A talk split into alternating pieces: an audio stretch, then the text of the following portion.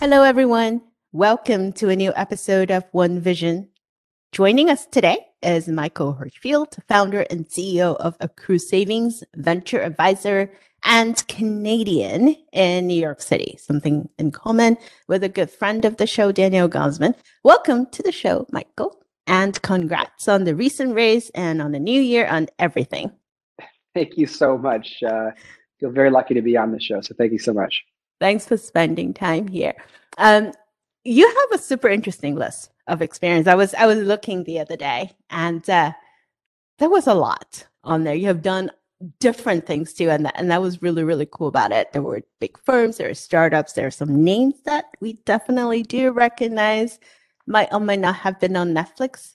Uh, can you tell our audience a little bit more about you, your inspiration behind Accrue Savings, why you start the startup as you did, and more interestingly, you described it as a merchant embedded shopping experience that rewards consumers for saving. Embedded, rewarding. Wait, and saving? That is that is quite interesting. So tell us more.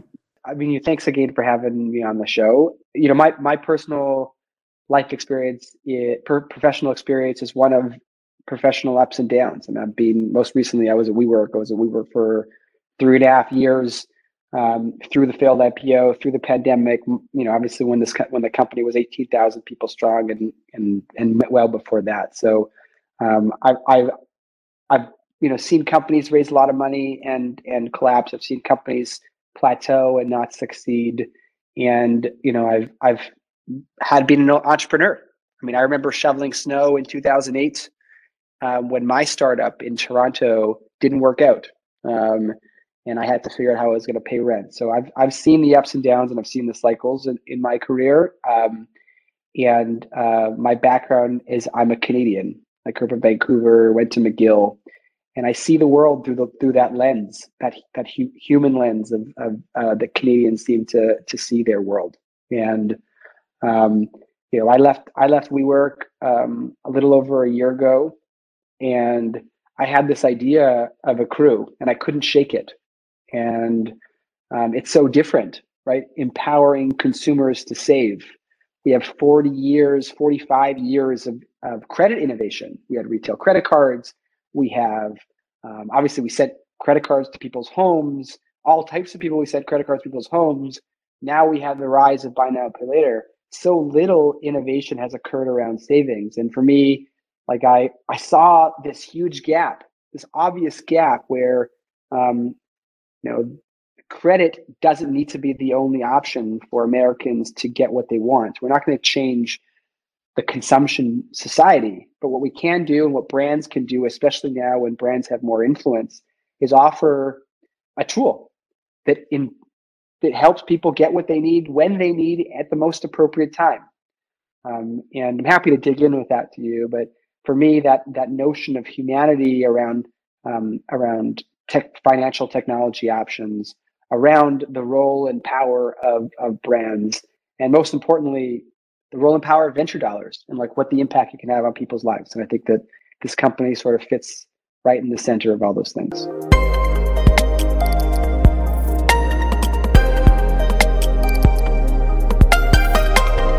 power of venture dollars um, I, I saw a recent article last week that basically listed out all the unicorns, unicorns here, there, everywhere. I felt like it was a kid's book, but it was just describing the venture landscape and um, how dominant fintech is in terms of venture money raised, in terms of the extent of it, not just the number of unicorns, but also how much money is in the space.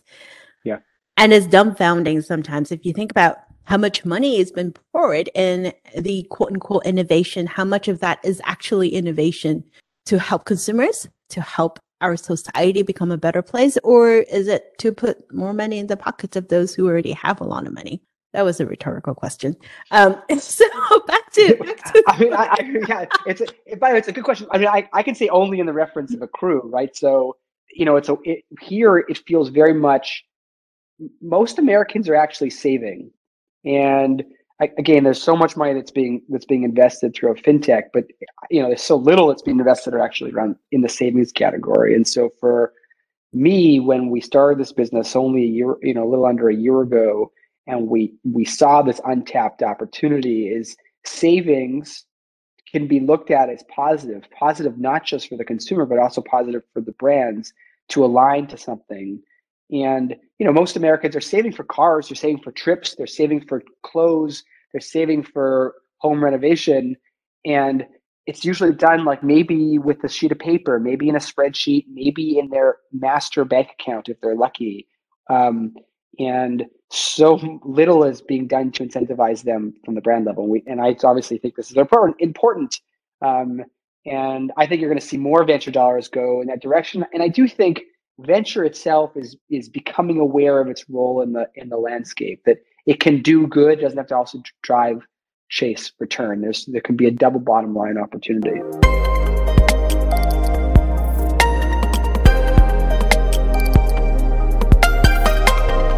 I might or might not know someone who still uses Excel to plan.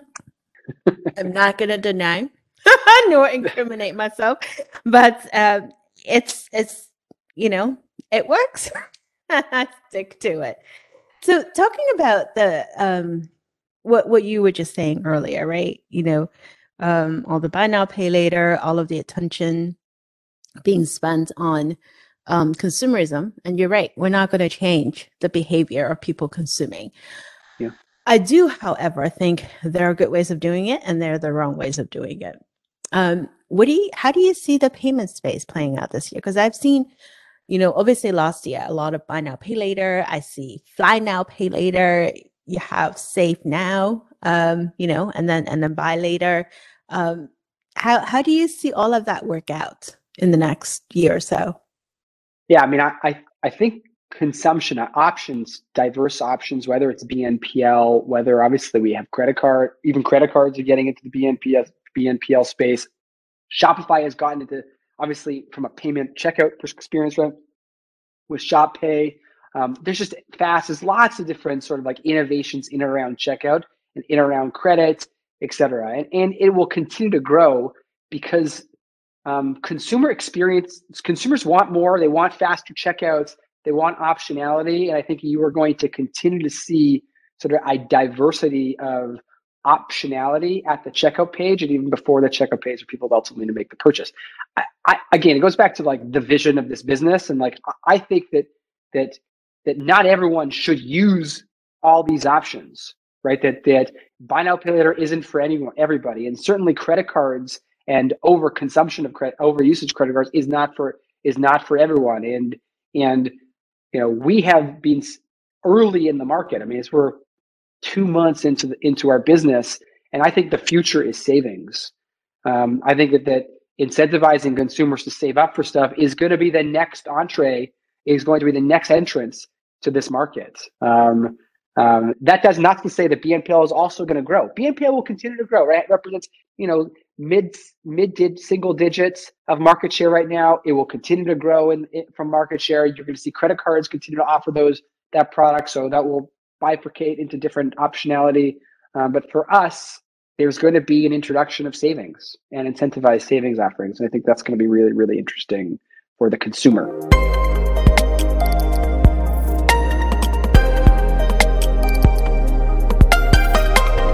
Future is savings future is savings and responsible consumptions. Um, yeah, I mean it has it has to be. Right? I mean you, you you just need to read about all the financial insecurity from the last couple years as it relates to the as it relates to the, the pandemic made it worse. Um, we know how stretched much of the American public is, and it, frankly, it, it even varying levels of people and where they are in their life. People have financial insecurity when they make more than and they spend what they make. And so, you know, the struggles that that brings into the home marital struggles, family struggles around finances, like the idea of of getting brands to align to something that not just that's not just credit driven, I think is really really important, and that social value is slowly seeping into the decisions. I am hopeful that slowly seeping into the decisions of the deci- deciders, right, the decision makers of large brands in the United States, and ultimately consumers benefit, will benefit.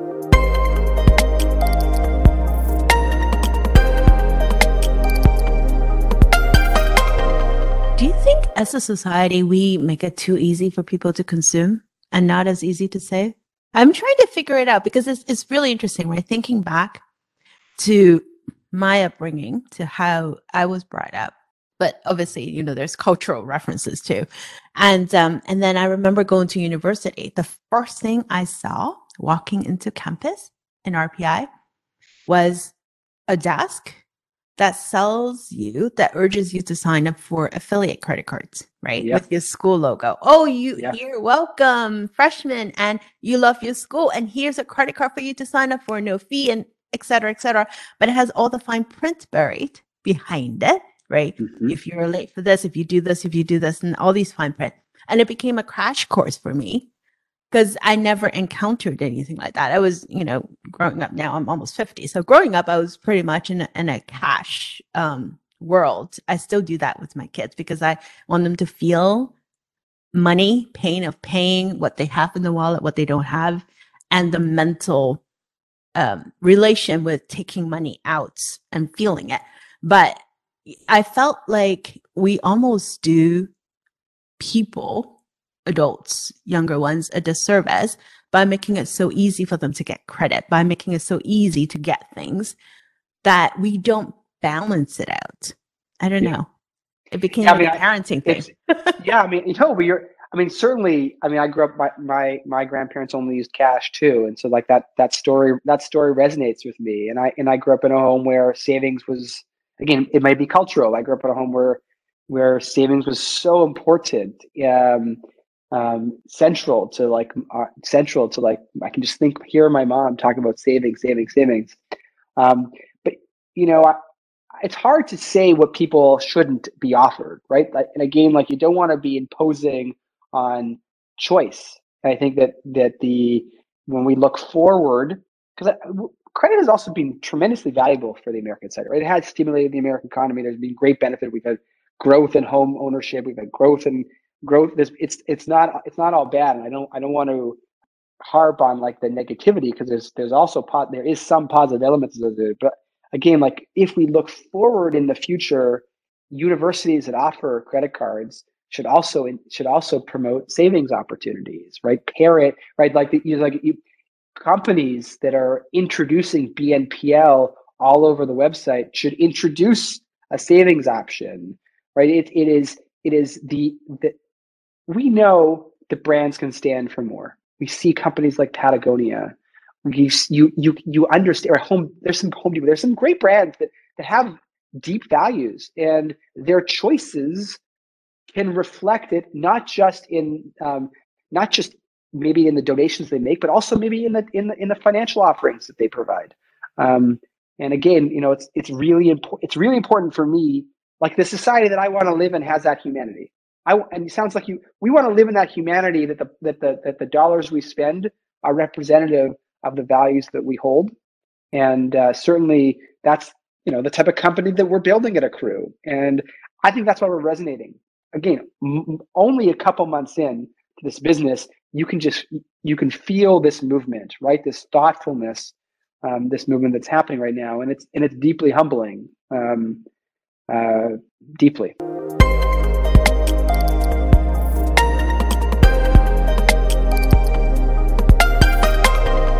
And, and I think you, you guys started at, at a perfect time too, right? A time of reckoning, if you will, and a time where people need help. They genuinely need help, regardless of what demographics um, they they come from or or even age group.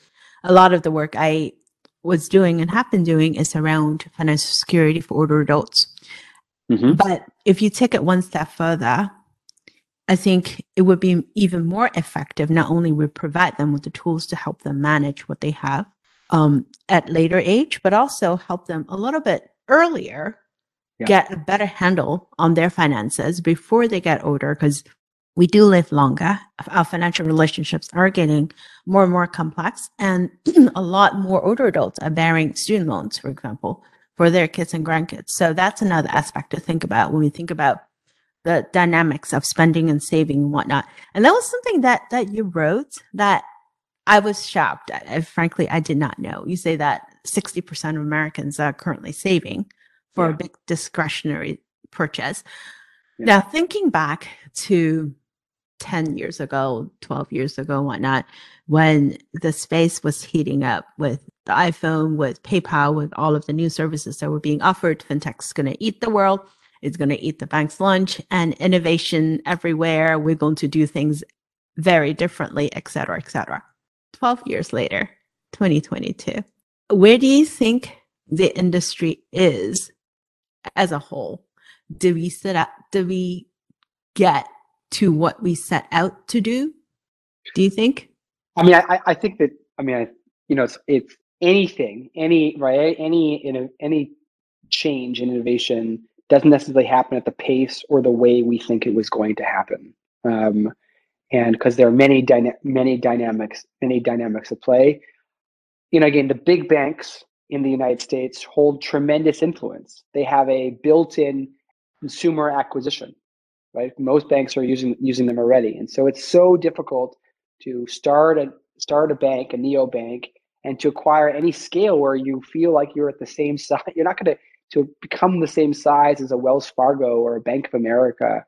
Um, and I and I think that there is there has been an introduction of lots of great change. I mean, the, even the traditional banks have introduced consumer experiences, whether it's with our iPhone or uh, allowing us to you know allowing us to engage with consumption in a in a different way uh, um, through our browser. Right? It is not it's not perfect.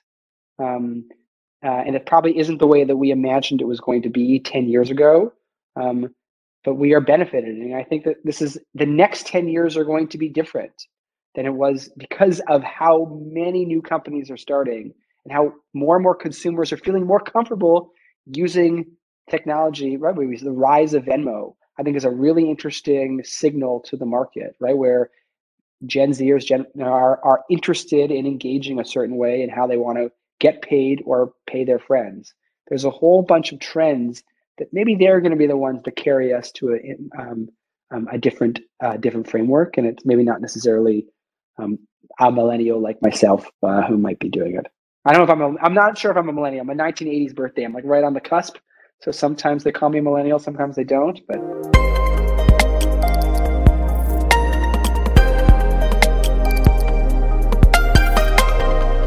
It's fine. I don't I don't think labels um, are the best way to describe behaviors anyway. It's, it's constantly changing, right? Just like how we used to say, oh, you know, millennials don't like to own cars, they don't buy houses. Well, guess what?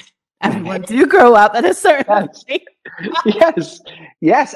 I mean, that's the, I mean, obviously car, I mean, we, car consumption, right? We, we talk about like we're, we're stuck, right? We can't, it's very difficult to buy cars online because of the archaic systems of car dealers and like the system, the car dealer system and, and, and the, and the car brands, right? That is a fintech innovation. We have the technology, but the brands haven't decided that's, that they're able to do it because we have a broke, we have a, we have an archaic infrastructure system that needs to change. And so fintech is only one piece of the system that needs to change. Um, I think uh, yeah, millennials will be buying more cars if you could literally click on, click uh, on the site, but maybe it's good that they're not. But uh.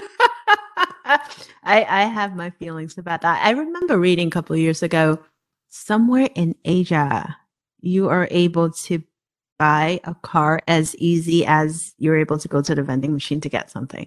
I don't know if that was just like a gimmick, it was a promo, or still around right now. But but that was intriguing, right? To think about your whole car buying experience, going into the car dealership, doing the fake negotiation, how they always say, "Oh yeah, I'll talk to my manager. I'll be right back." Yeah, sure. Uh, and come back with a pile of paperwork. Two yeah. hours later, um, eh, definitely we can do better. Even even like the the mortgage, right? The refinance, all of that. There's a lot of the oh, healthcare, healthcare, healthcare. All, all these things have it's not like we're we're lacking in the technology now, right? It's the will of the institutions and the system to make the changes. Um, and that is the question. Like what the last 10 years, I think we have identified that we can do it. Do we have do we have the willpower to introduce these changes into the market? And we are just one small flavor of that as things evolve, right? We're one small flavor. We're actually a, a new idea. But like that's the question, right? What will happen in the next few years as companies. I mean, Tesla you can buy online, right? So you're seeing new entrants accept a new way of of of, uh, of introducing fintech innovation or payment innovation, payment processing innovation, et cetera.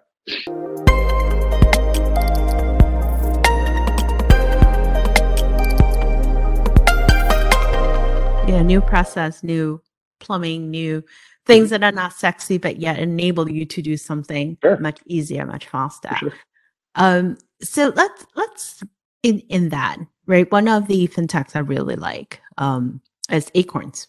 If you look at Acorns, you know it's it's not like oh my god they're putting people to space. No, it, it's it's a concept. It's a very simple concept that has been mm-hmm. around even before Acorns was around, but they made it easy for people to do roundup, make it easy for you to save, make it easy for you to invest in your future, very little, bit by bit. Um, so much so, I actually ended up uh, ditching the the two accounts for my little kids and changed it um, to Acorns to make it easier, so I can stop going to the branch. That reminds me of the partnership model that you have with Accrue Savings with the different retail retailers. So helping people I want to buy something, I'm going to save, and then I'll get rewards for it. Similar to how yeah. the Acorns uh, model work. I go to Sephora, I buy something, and I can, through that, get a few dollars off of purchase and invest in my account. I think that partnership model using ecosystem, using other people to help, um, it's it's brilliant. I wanted to ask you at the same time, right, when we look at the different models, different people using different partnerships, that model has also been changing. At first, we talked a lot about unbundling. And then in the last few years, we realized, wait a minute, we need to rebundle back some of the different functions together because we don't need just one sliver. We need a wider option. So with that being said, what do you think you'll be tackling next? Um, what is in your horizon? What, what is your plan in, in the next year or two?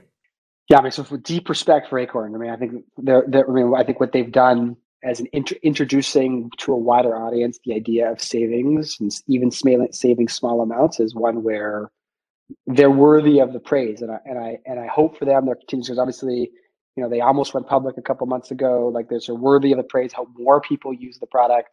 Um, and but what I what I can what what for us, um, this vision around introducing savings to everyone on every product is is the the deep deep deep belief of this business deep mission of this business and we believe that we're going to be the company that does it. And, and for us it's going to be finding great retailers innovative retailers innovative brands merchants travel companies that want to offer that to them. So you're going to see Accrue a year from now. We're going to have a we're going to do a we're going to do a follow-up conversation um, and we're going to talk about how like the brands that decide to, to get on the story this mission. And that's what we're focused on right now we're going to build a we're building a great great product with a great team um, this notion of, of giving merchants the opportunity to have a great dashboard and, and build and offer great savings rewards for their consumers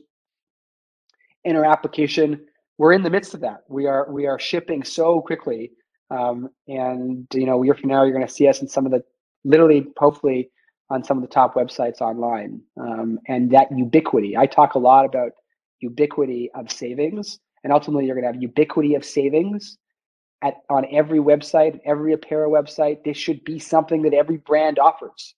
It is not about Michael Hirschfeld and about Accrue savings. What it is about is that brands need to offer this, just like they're offering BNPL, just like they're offering their opportunity of users to, to use their credit cards.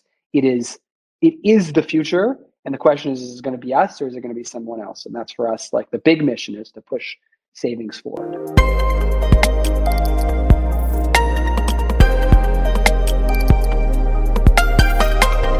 I like that.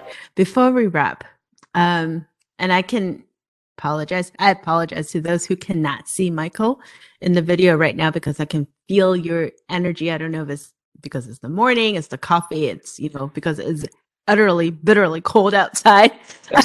but I can feel the energy and the excitement you have. What are you bullish about for this year? And what would your advice be to probably a thousand more fintech startups that's going to pop up this year? Yeah, I mean, I'm my advice is to believe in is is to is to believe believe in whatever. I mean, I say this to any entrepreneur, any employee that wants to join, or if you're thinking about career development, it's it's you know look close your eyes think about who you want to be five ten years from now what do you want the world to look like the next five to ten years and go and just try to do it go after it like get out of your own way and, and believe in yourself because you're you are your own champion and you're going to do it. So certainly for all the fintech startups out there or for the fintech entrepreneurs or the operators that, that are listening to this um, you know believe in the world that you want to create and you will do it right? That positive mental attitude will will, will allow you to drive the to drive to, to that place and don't let all the missteps and all the challenges that will come in your way um, get in, in the way of your own personal vision. And and you know for me i look i look onto the year and there's lots of personal um, stuff that's happening and i'm excited about that in my own life that i'm excited about that. And uh, and i look to i look to the world that i want to create a year from now and i want to see more Americans saving, and um, and I think that I think that everyone will be better off for that, and I'm very excited to to look towards that future. That's awesome. That is a perfect wrap to our conversation. Believe in the world that you want to create, and you are your own best champion. Thank you so much for joining us today, Michael. And thank you Thanks all for listening in to another episode of One Vision. We'll talk to you all next week.